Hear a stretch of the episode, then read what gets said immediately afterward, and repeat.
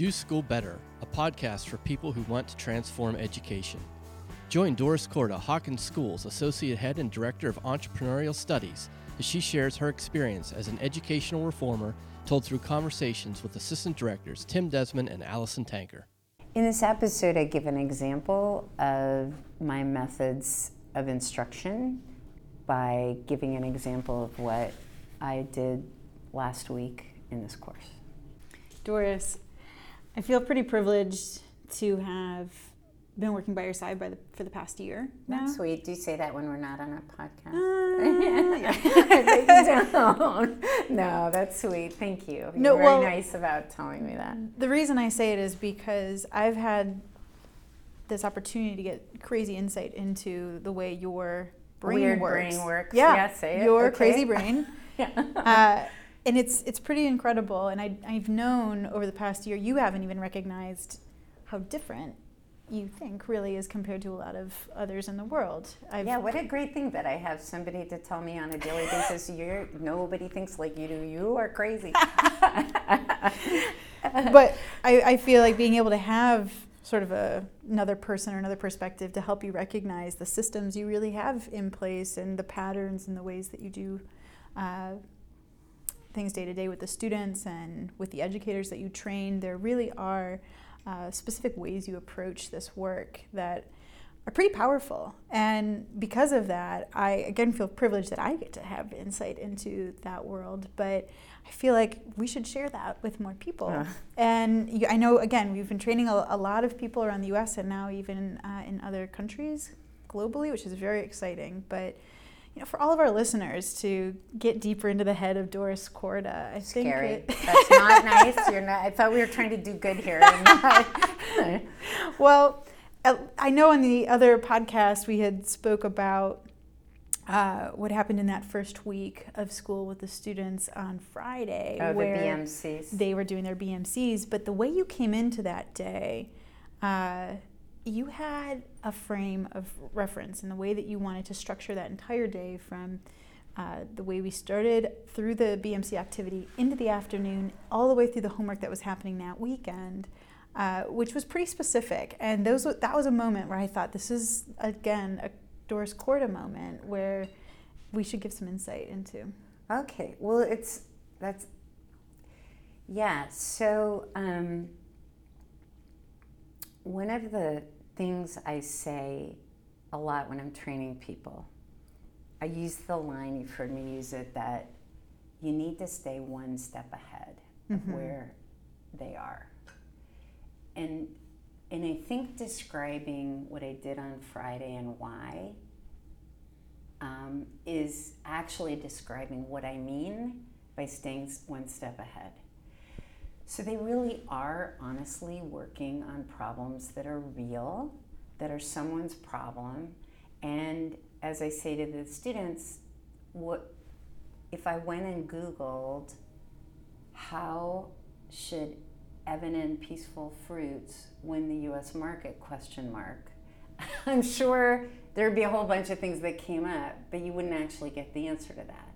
So they really they they really are learning and we're teaching them the hardest thing of all, which is not finding the answer, but figuring out the question. What's the next question that matters most? You hear me say that a lot. Like mm-hmm. that's that's probably the hardest thing for them to wrap their head around coming into the class. They're used to being asked the question and learning, having to learn how to find the answer. The single answer. Yeah, or even if it's even if it's an uh, you know in a class where there isn't a single answer and it's interpretive or it's a whatever, they're not they you know they they really do not they're not used to a system where the gold the thing they need to do in order to be successful is figure out what the best next question is. That's really hard.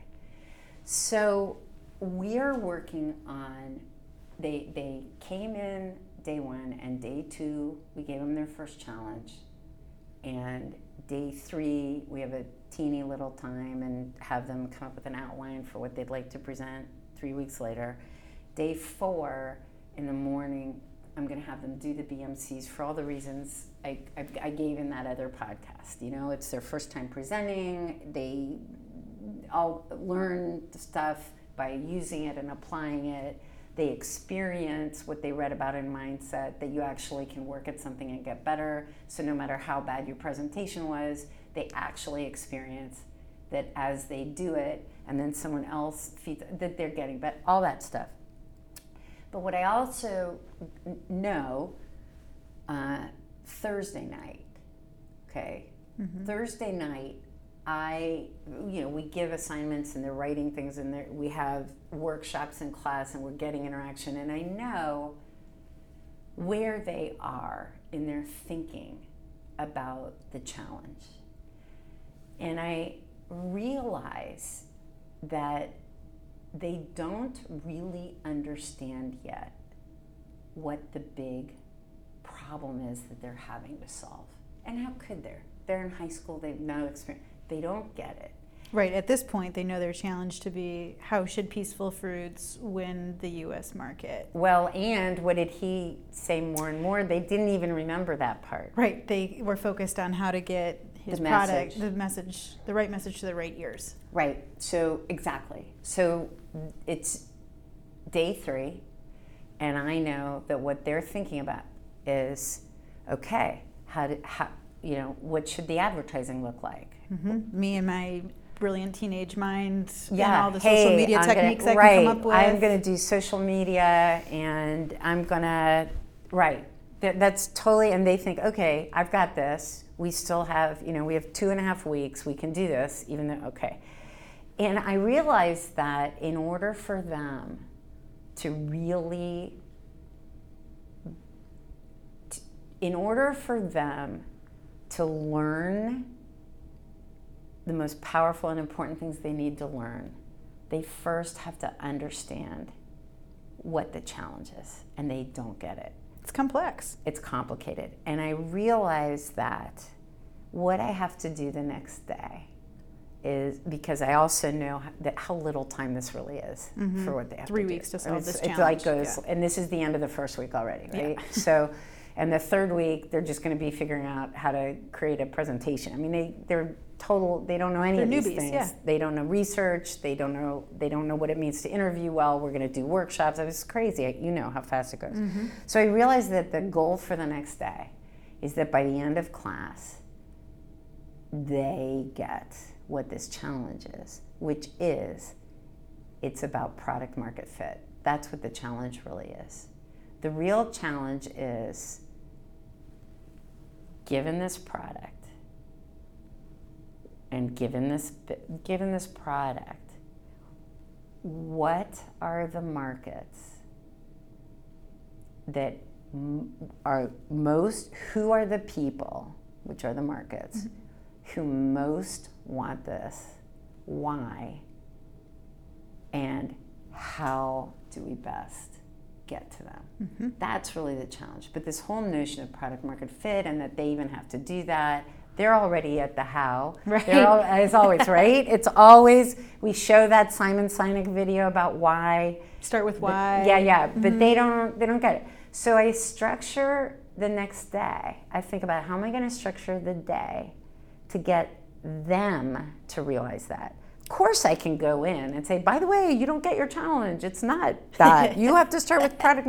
I could talk till my eyes pop out or their eyes pop out. But you didn't. You scaffolded the day. I got. I totally.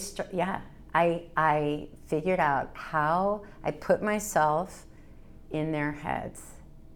I do. I think, what are they thinking now, and what do they have to what do they have to go through to get to this? Mm-hmm. We started with the BMCs, where they go and they present a business, da da da, and it's the normal, okay. And at the end, we do the reflections. They understood what they learned there. They also da da da learned some stuff. They also, by the end of it, they all had a really decent decent working understanding of the business model canvas and the elements. So the next thing I do, because they don't understand Evan's business actually, they really don't. So the next thing I did was have them go in their teams and do they here here were the instructions. Go into your team. Each of you have a set of post-its. And each of you needs to come up with your the BMC you would present if you were presenting peaceful fruits. So I don't say go into a team and do it together. And in fact, I'm very specific about this. And mm-hmm. the reason I do this part is I want every one of them coming out of the whole morning of watching everybody do the BMCs to experience having to apply their learning to the challenge they're doing now. Mm-hmm. I want every one of the students individually to do that. And then, and I don't tell them any more than that, I say, go do that. You have 10 minutes. 10 minutes later, and by the way, depending on how long we have for class, you could do this in five minutes. 10 minutes later, we go into the room and randomly point to one of them. And I say, I say, Tim, you present in three minutes peaceful fruit using the BMC to the rest of your team. So now Tim's presenting the BMC, it's just like this morning. He's presenting the BMC to the team, and I say, and after he presents and let him go, three minutes, pull the buzzer, mm-hmm. don't interrupt. When he's done, you have 10 minutes to, as a team, come up with your shared BMC for Peaceful Fruit. So Tim's already presented, he's showing it. He gets the experience during the day of presenting a second time, which is great. Mm-hmm. He, they have to distill now his Evan's business. So they're processing peaceful fruits, all four of them, in that in the in the ten minutes they all spent working on it. Having to generate one together means they're going to be arguing about what matters most, which is exactly what I want them to do. Mm-hmm. Because in arguing that, the things they're going to argue about are the value prop and the customer segment. Who cares about this the most? They're going to be, that's where the arguments come in. And that gets them into, there's no way you can do that without thinking about and talking about who wants what, product market fit. Mm-hmm. Then we go in and we have, we pick randomly one of them, we don't tell them who, someone else, to present the team's BMC for Peaceful Fruit. They present it to us. We, if we think we need to, and in most cases we didn't, but if I think I need to, I ask a question that gets them even more into the, oh, wait, uh, I don't know that that person wants that most and why. Okay. Then, then I bring them all back in. So now their head's there. They're in it. They're deep in it. They're, they're, the mm-hmm. wheels are spinning. I haven't given them anything. Then have them back, do a circle, and I say, what's the challenge that we're working on? Why does, first of all, why do you care about it? Why do you care about it? What do we know about it? Mm-hmm. What do we not know?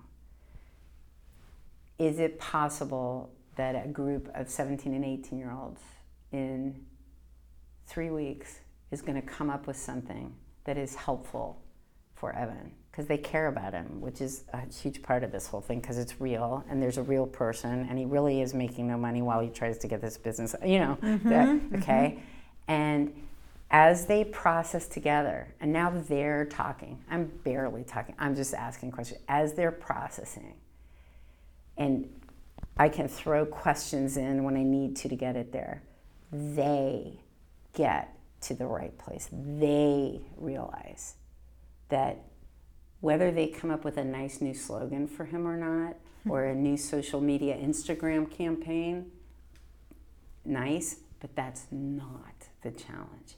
The challenge is who are the right people for this product now and why? And how do we get them? And even more so then, because I did. They at that moment their eyes were widening. They were, it was starting to sink Mhm. in.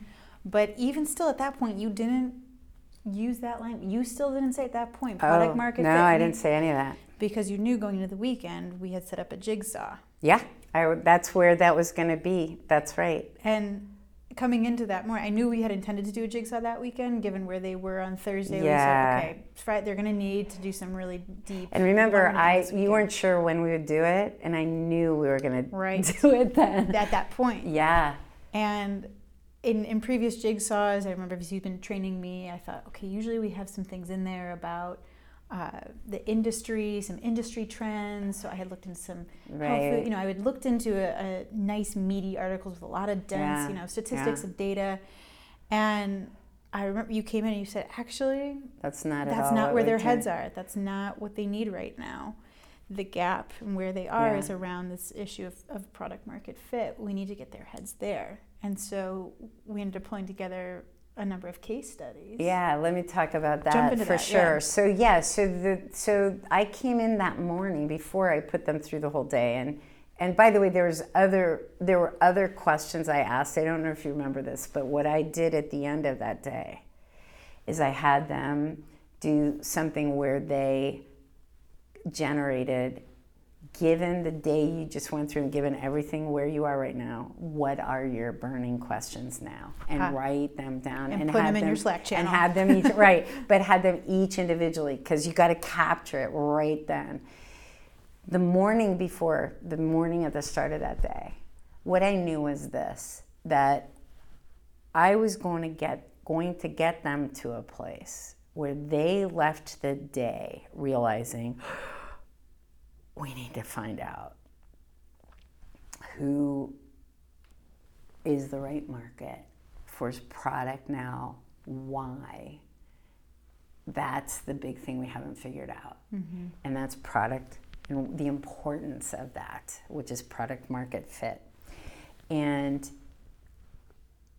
I knew we needed to do two things in the assignment over the weekend. One, I never used the words product market fit, but I knew we had to find for them to read after all that over the weekend some articles that talked about product market fit. And they were chunky. They were, you found Well, some and- great ones.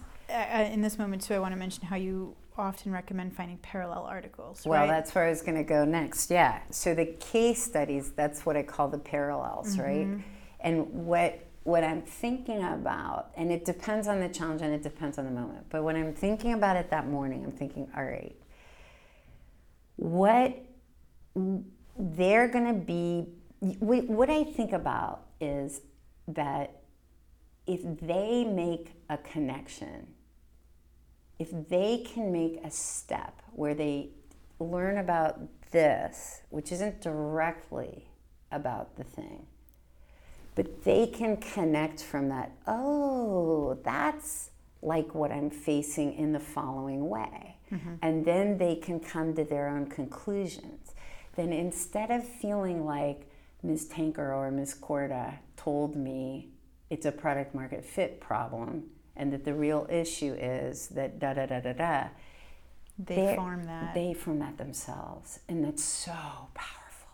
And that's the reason when they come out of this, they come out of every one of these knowing that whatever they came up with as their solution, they came up with it. Right, and they, they feel ownership that they have it. total ownership.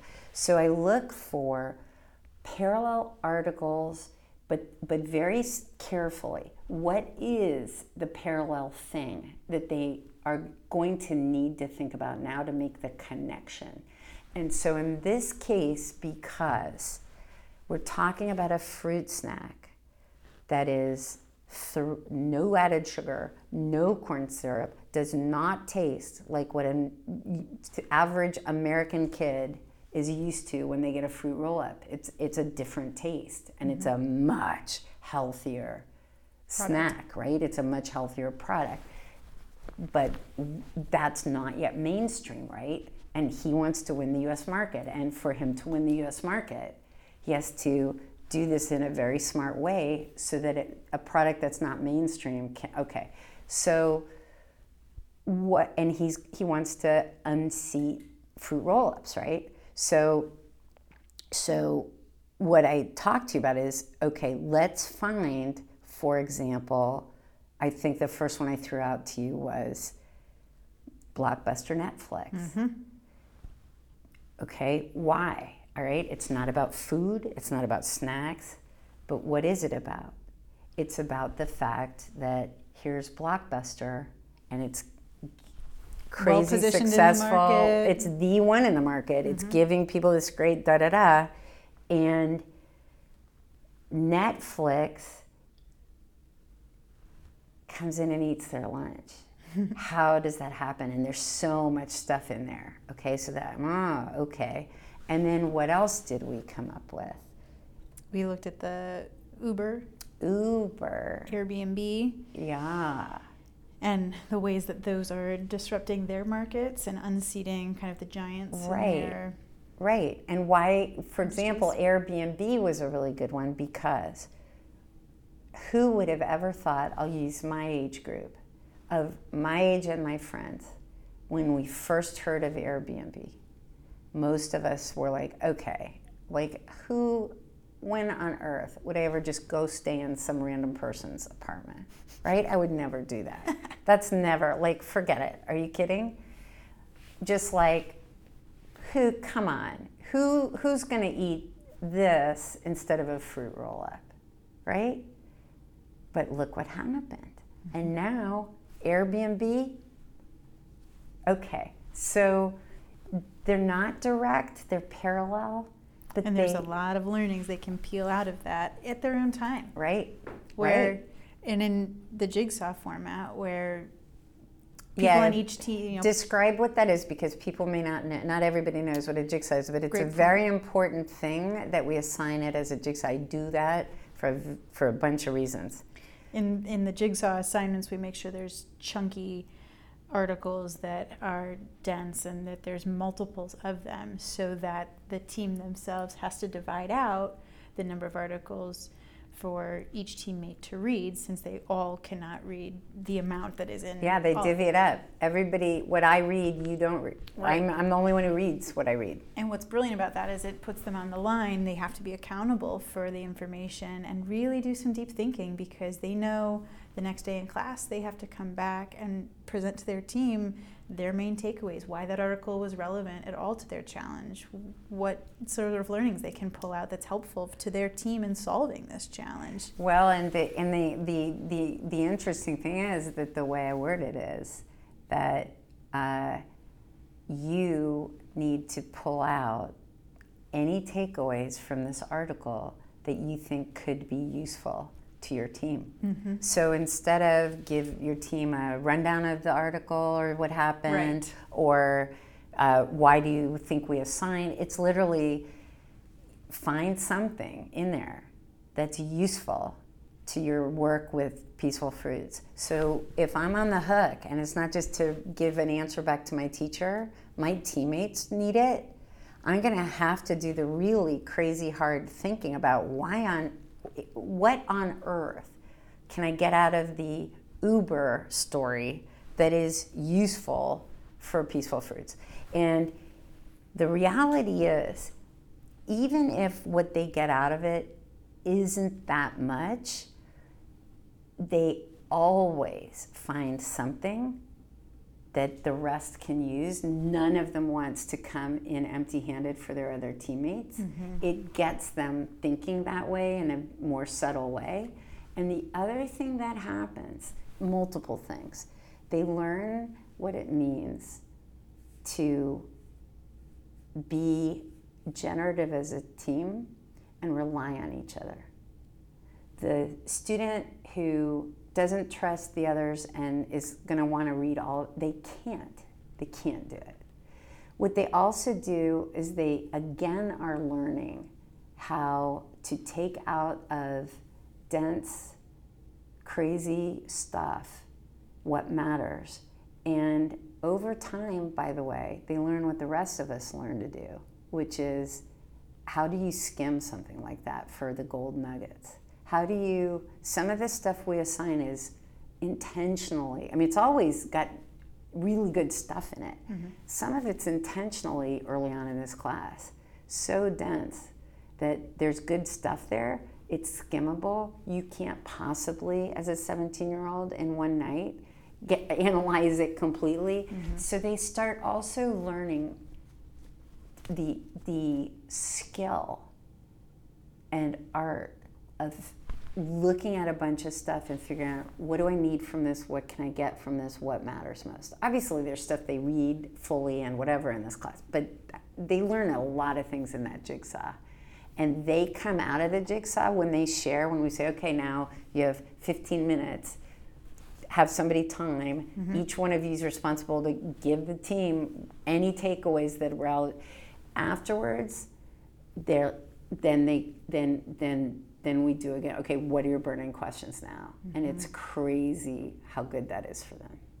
I really think the way that you structured that whole experience through the weekend, through the assignments and all of that, uh, really set us up well coming into the next week, where they stepped into that and said, "Hey, I, I really think there's a product market fit issue here." Right. They took ownership right. over that, where That's you right. didn't say. And I really think it comes back to in, in a lot of your method here, teachers cannot have that ego where in the front of the room they want to come and explain, hey, I figured out the the reality here. Yeah. Here's the real problem, and I'm going to tell everybody, and I'm going to tell you how to solve. Right? It's not about that. It's about leading the students to that so they discover it on their own and step into it. So well, and that's ownership. what's interesting, and you've seen this. So we've developed uh, I've developed a ton of systems around this, specific things. Here's what you do, teacher, to do this. But the students feel like I figured it out myself. Mm-hmm. I did this. I came up with the solution. These were my ideas.